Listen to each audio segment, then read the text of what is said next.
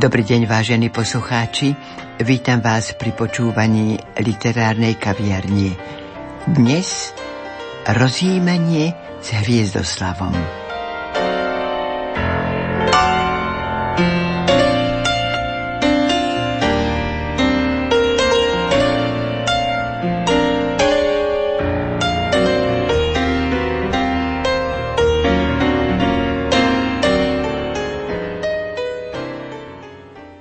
Vážení poslucháči, v úvode by som vám chcela priblížiť fragment z Albertovej Pražákovej knihy s Hviezdoslavom, kde rozoberá pravidelný denný režim básnika. Naraňajkoval sa, zapálil si cigarku a čakal na svojho švagra Pajka Nováka, ktorý mu priniesol noviny, porozprával udalosti. Od desiatej hodiny sa venoval písaniu – z tohoto pravidelného rytmu ho vyrušili zdravotné problémy. Vyzeralo to na rakovinu hrdla, ale viedenskí lekári konštatovali, že ide len o určité stiesnenie hrdana. Ťažkosti pri prežúvaní znechutili mu i chodenie do spoločnosti a upadal opäť do melanchólie. Hviezdoslav ostával pri svojich zvykoch celý život. Nikdy nepísal na písacom stole, ale na malom stolíku. Keď zaviedli v Kubíne elektrinu, sám sa priznal, že veľké svetlo ho rozptýľuje a ostal verný petrolejovej lampe. Rovnako ako jednoduchému, poobtlkanému kalamáru, ktorý nikdy nezamenil za krásny strieborný, darovaný k nerodeninám. Bol vždy skromný. Jaroslav Vlček, český literárny historik, dosť jasne naznačuje, že Hviezdoslav bol už v jeho časoch pre mnohých čitateľov pritvrdým orieškom – ale vyjadruje nespokojnosť najmä s čitateľskou obcov. Ak totiž čitateľ nerozumie svojmu národnému básnikovi, nespôsobil to tvorca, ale príjimateľova pohodlnosť a možno i ľahostajnosť.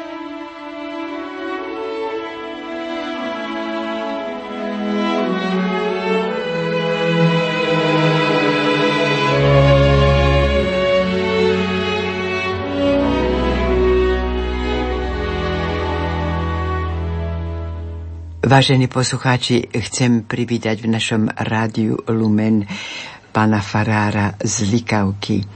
Vždy som bola pripravená na to skluknavy a neviem si na toto z Likavky zvyknúť, ale som veľmi rada, že medzi nás prišiel Paľo Ondrík.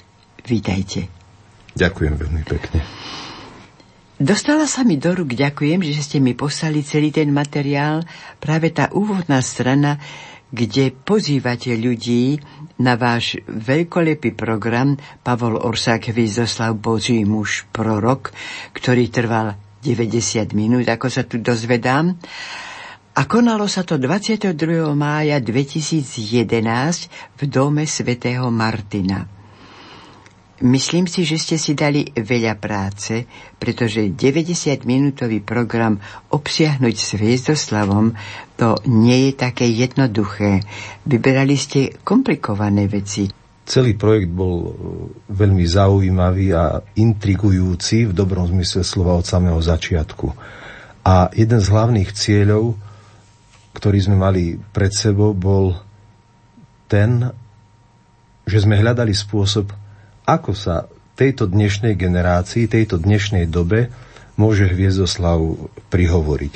A iste aj vďaka mm, svojim priateľom, ktorí vyjadrili ochotu účinkovať a ich mená sú povedzme dosť široko známe tak. v istých sférach a boli ochotní, tak sa podarilo veľmi zaujímavé dielo, lebo nešlo o to, že štilizovať hviezdoslavové texty do nejakej precíznej recitácie, Aha. ale aby zaznel hviezdoslav.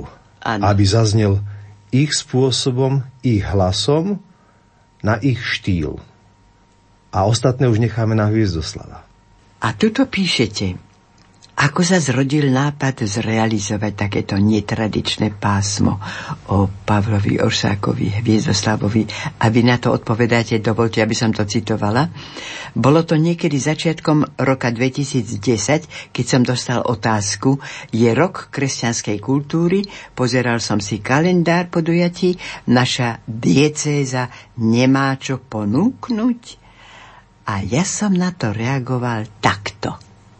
Myslím si, že naša diecéza má viac než dosť toho, čo by mohla ponúknuť.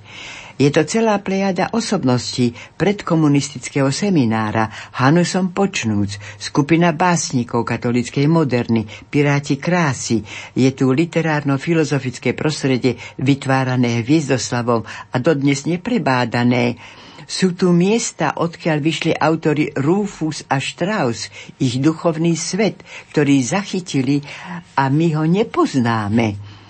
Neskromne poviem, že aj naša súčasná generácia, hoci je pravda, nevieme, alebo málo vieme o sebe a nereprezentujeme sa veľmi navonok, už vôbec sa nedotýkam osobitných prostredí, akými sú história, sakrálna architektúra, hudba. No zdá sa mi, že tí, ktorí by sa radi aktívne zapojili do roku kresťanskej kultúry a mali by aj čo ponúknuť, často ani nevedia o pripravovaných projektoch takéhoto typu. Tých sa nie len, že nik nepýta, ale ani ich nikto neberie vážne a sme len tí istí bohoslovci, ako sme boli pred desiatimi, 15, 20 rokmi, sopliaci, názor ktorých nikoho nezaujíma. V Kluknave 10. marca 2010. Áno, píšete, tam bol zrod myšlienky pásma, v ktorom sme chceli Hviezdoslava predstaviť ako proroka a Božieho muža.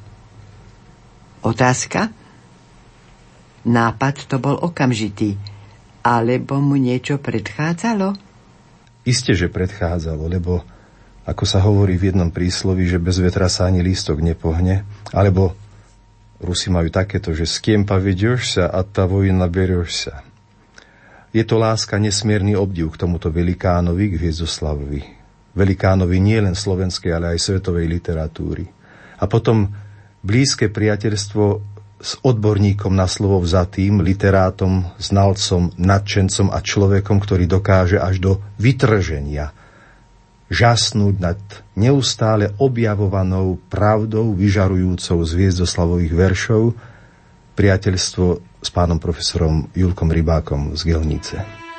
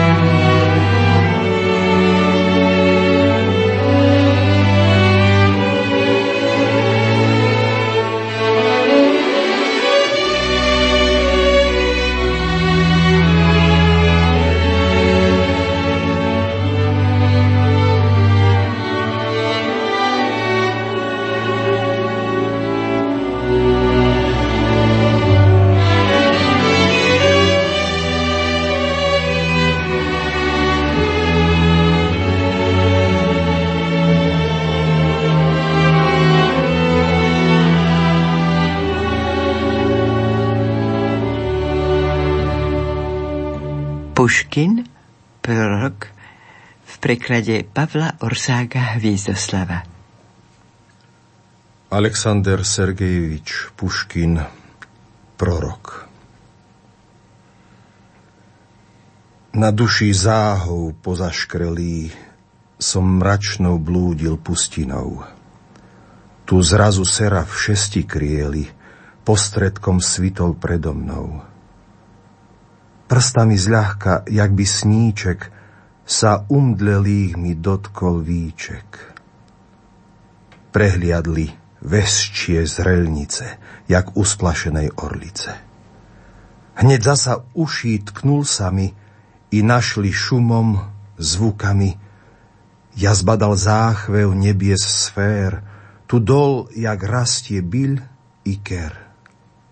V tom rtov mi siahol na ústroj i vyrval hriešný jazyk môj. Ten lstivý, sklebiec slinou, penou a žialo múdrej zmie v mich mi do úst bôľom zamrelých pravicou vpravil skrvavenou. A hruď mi mečom rozpoltil, z nej vyňal srdce trepotavé a uhoľ plamom vzblkli práve do zejúcich prs umiestnil. Jak mŕtvola som ležal tam, až vraz Boh privolal mi sám. Vstaň, proroku, a viď i čuj. Buď vôle mojej schránkou, krovom. Tak obchodiac zem, more, slovom, kol srdcia ľudské zapaľuj.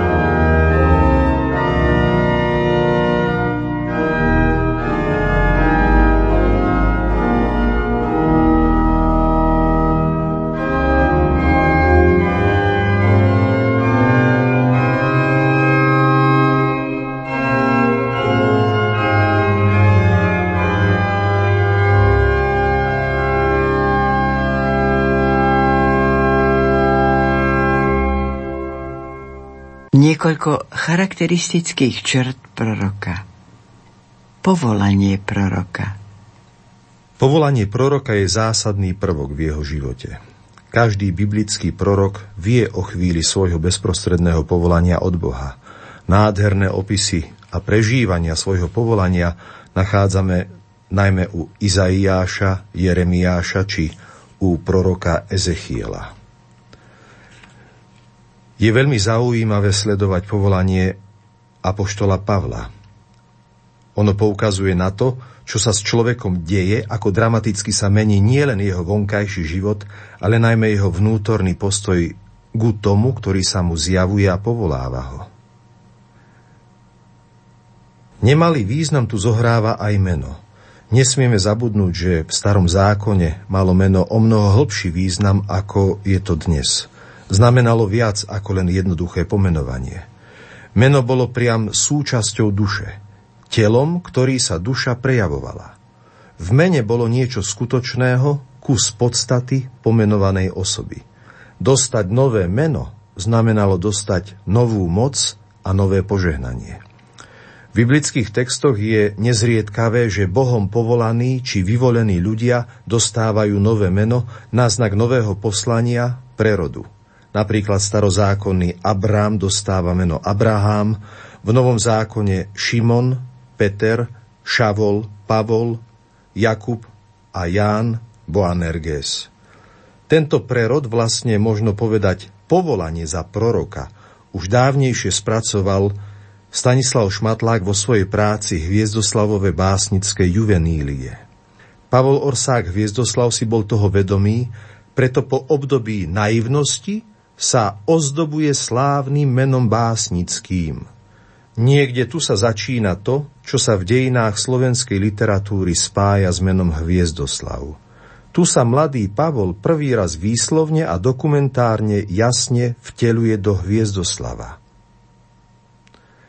Vy nadšene nado mnou plajúce hviezdy, váš pohľad noc tak utešenou robí. Ach vás ja vidím, výdam vždycky rád, vo vás od mladí zvyknem sa kochať. Od vás si meno slávne požičav, vedzte, že zvem sa Pavol Hviezdo Slavu. Potom sa začína úplne frontálny nástup toho istého autora, ktorého nová básnická kvalita mala byť zvýraznená aj novým básnickým menom. Hviezdoslav sa razom predstavil už ako básnik takého širokého tvorivého rozpetia, že sa zdalo, ako by išlo o autora celkom nového. Jozef Škultéty v besednici Národných novín z roku 1878 píše o Hviezdoslavovi nielen ako o opravdivom básnikovi, ale pripisuje jeho poézii najvyššiu možnú emocionálnu silu, akú v sebe skrývajú len, citujem, posvetené básnické prejavy. Prorok sám o sebe – každý prorok si je vedomý svojho daru. Je si vedomý schopnosti, ktorú má a uvedomuje si, že je iba nástrojom. Prorok o sebe nevyhlasuje, že je prorokom. Ale za vyznaním svojej nehodnosti a hriešnosti, ako ohnivý Boží duch neohrozene ohlasuje pravdu, načiera do tajomstva zjaveného jeho videniu – Nachádzame to v biblických textoch, napríklad u Amosa, kde čítame. Amos odpovedal Amaziášovi, nie som prorok, ani nie som syn proroka, ale som pastier a narezávač polných fík. Ale pán ma vzal spoza stáda a pán mi riekol, choď, prorokuj proti môjmu ľudu Izraelu. A poštol Pavol zasa píše, a poslednému zo všetkých ako nedôchodčaťu zjavil sa aj mne. Veď ja som najmenší z apoštolov, ba nie som hoden volať sa apoštolom, lebo som prenasledoval Božiu církev. Ale z Božej milosti som tým, čím som, a jeho milosť nebola vo mne márna. Veď som pracoval viac ako oni všetci. Vlastne ani nie ja, ale Božia milosť so mnou. Pavol Orsák Viezdoslav v básni Redaktorovi o sebe hovorí takto. O budúcnosti teda spievať snáď. Prorokom nie som, brat môj, tápem v tme, v tme smrteľník tiež hriešný. Avšak ani neverím, aby cez ten dnešný kúdol tie dymy z dielni neprávostí, ten rmut lže, čo hrubo zvisnul obzorom, a čiaha drzo po zenitu priestol, kto ľudským okom vládal preniknúť a ohlásil nám slovo života. V básni je obrátenie Pavla, čítame zas takéto slová. Viem hlboko, ach, do dna duše viem, že nie som hoden remienka odpeť u obuvy tomu, na ceste k Damašku. Lež hľa, i on bol vyvolenou trebárs, ale prec len nádobou. Tým viac my, trpaslíci, sme iba nástrojmi, ichž božská ruka upotrebuje, jak chce obracia za svojim väčším, menším účelom. A čo hovorí Hviezdoslav o sebe v skladbe Zájď, slnko, zájď už? Chceš odo mňa viac? Viac? Tak povíš, na činiteľa ma svojej vôle, na proroka pomaž ma slova svojho, za mudrca ma ustanov svojej pravdy. Umeniami svojho daj byť šťastným, výkonníkom. Jak sa ti ľúbi so mnou nakladaj, a ja som tvoj meč, jazyk, lúč, tieň, zvuk, všenástroj v pravici, ač najslabší tvoj vzývateľ.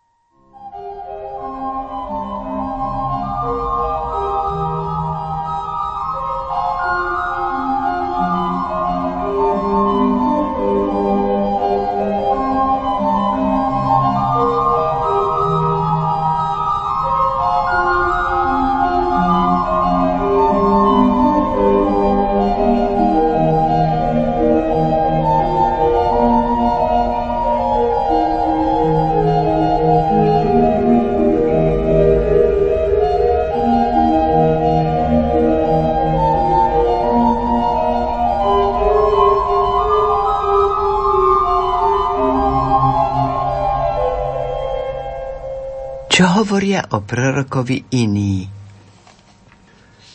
Síce nepriame, ale jedno z najzrozumiteľnejších svedectiev aj o tom, že Hviezdoslav je skutočným prorokom, sú slova Ježiša Krista, ktoré on síce vyslovil sám o sebe, ale platia vo všeobecnosti.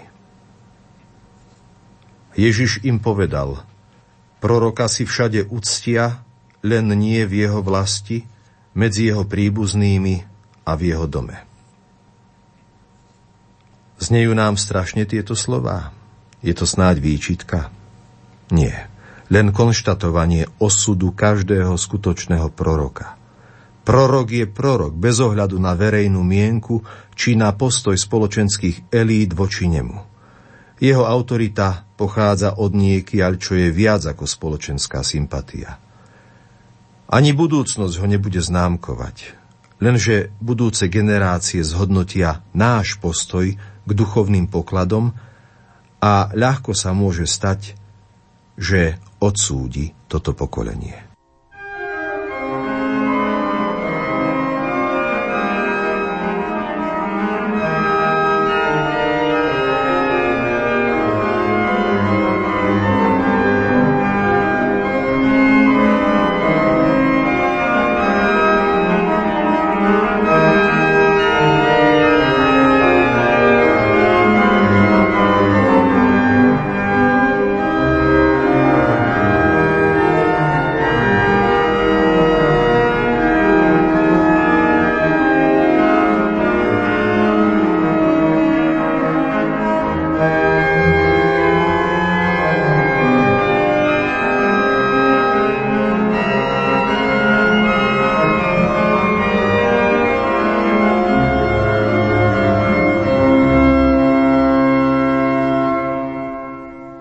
Roku 1893 Pavol Orsák Výzoslav napísal báseň Stemena hôr a Paľo Ondrík takto komentuje báseň.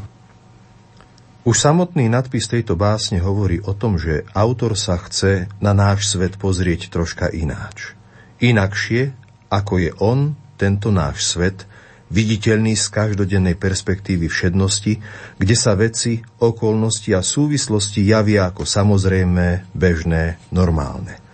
Chce sa naň pozrieť z výšky, ktorá mu ponúka náhľad a zjavuje skutočnosti, ktoré dolu nie je možné uvidieť.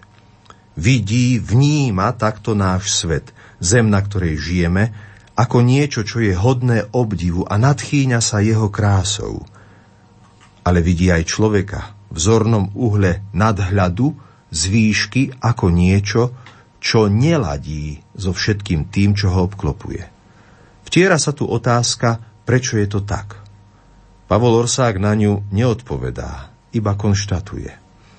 Do protikladu stavia krásu Bohom stvoreného sveta, poriadok, účelnosť a zmysluplnosť vo vesmíre, pestrosť a nádhera zeme, krása prírody, a človek. Paradox. Účelný, poriadkom a krásou zložený svet a v ňom človek. Človek ako jediný neporiadok. Zdroj neporiadku vonkajšieho vnútorného. Príčina zla vo svete. Všetko to človečie je postavené zás na inom paradoxe. Boh stvoril človeka. V knihe Genesis čítame a stvoril Boh človeka na svoj obraz, na Boží obraz ho stvoril, muža a ženu ich stvoril. Tejto podmienke byť Božím obrazom podstatne náleží slobodná vôľa. Tá istá slobodná vôľa je však aj príčinou, účinnou schopnosťou neposlušnosti Bohu. Iste nesmieme zabudnúť na zlo a jeho pôvodcu, ktorý je odvekým nepriateľom Boha a človeka, diabla. Prečo je to tak?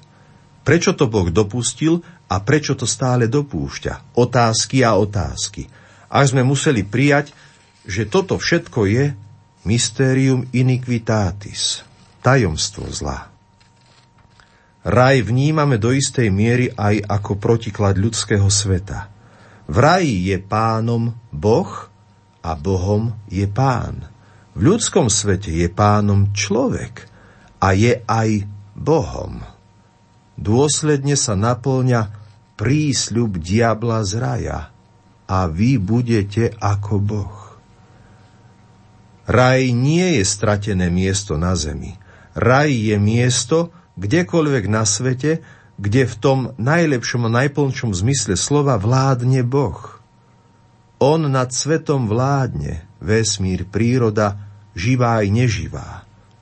Ale človek, ten človek, ktorý bol povolaný k životu a obdarovaný najväčším darom, ktorým je sloboda, ten človek, ktorý žije preto, aby bol Boží, teda svetý, lebo ináč jeho život nemá zmysel – Hviezdoslav vidí a ja s ním súhlasím, že i tu na zemi, iste podriadený prirodzeným zákonom, je možný raj. Len človek nech len chce, ale chcieť tu znamená za pána prijať Boha a celkom sa zrieknúť tej úžasne lákavej predstavy, že môžem byť ako Boh. Nikdy nemôžem a iste nikdy nebudem. Konštatovanie človek radšej raja stratu má je bolestné. Cítiť tam i sklamanie.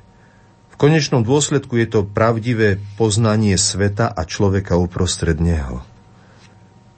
Je to veľmi vážne zastavenie sa pri otázke tajomstva zla. Možno Pavol Orsák Viezoslav práve v tom roku 1893 prežil veľké sklamanie alebo akési rozčarovanie a možno len svojim pohľadom z temena hôr vyjadril svoju každodennú skúsenosť.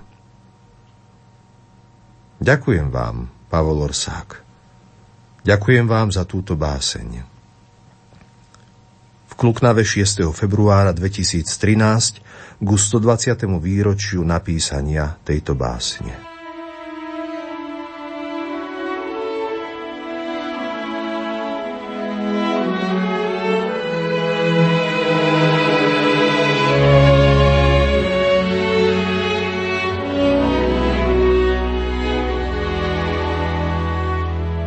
Pavol Orsák Hviezdoslav z temena hôr.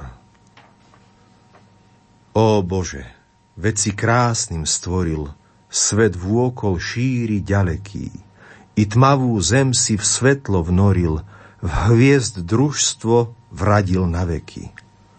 V tom svetle hľa, jak pekne hrá si, jak letí sivým obzorom, až vlajú lesy, jej to vlasy, znie peruť vtáčim švitorom.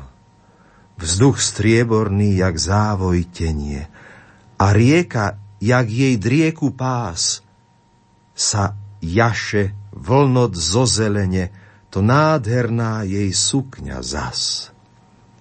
A parta drahokami skveje sa, a veniec splýva ňadrami, tak spechá, hľadiac na nebesá, modrými mora okami. Kam uberá sa, kam tak chváta, jak v mladuchynom prepichu? Kam? K tebe, slnko, do objatia, hej, k tebe, svojmu ženíchu. a v chobod lásky doplávala, už iste, lebo ohlasom v tom zahučalo, k bralu zbrala, o, ako veľmi šťastná som.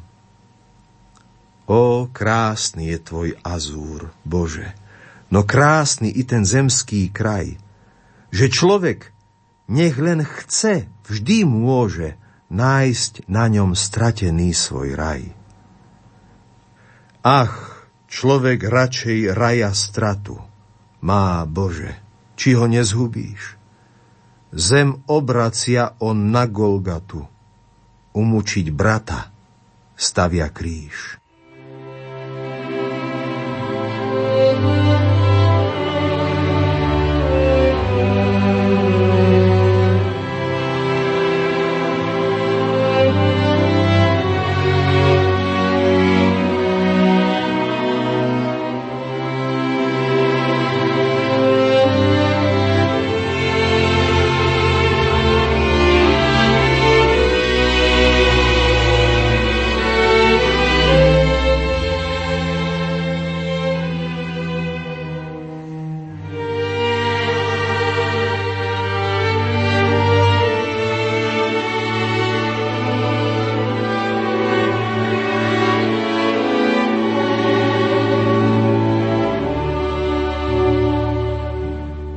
Na dušičky navštívil Palo Ondrík hrob Pavla Orsáka Hvízoslava.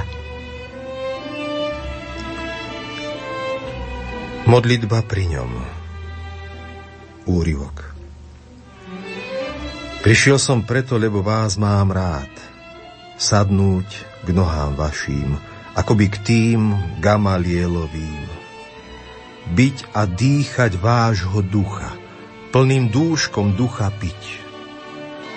Pohľad váš nech na mne spočinie. S rumencom v líci vyznať svoju lásku k vám i to, že vás nežne objímam.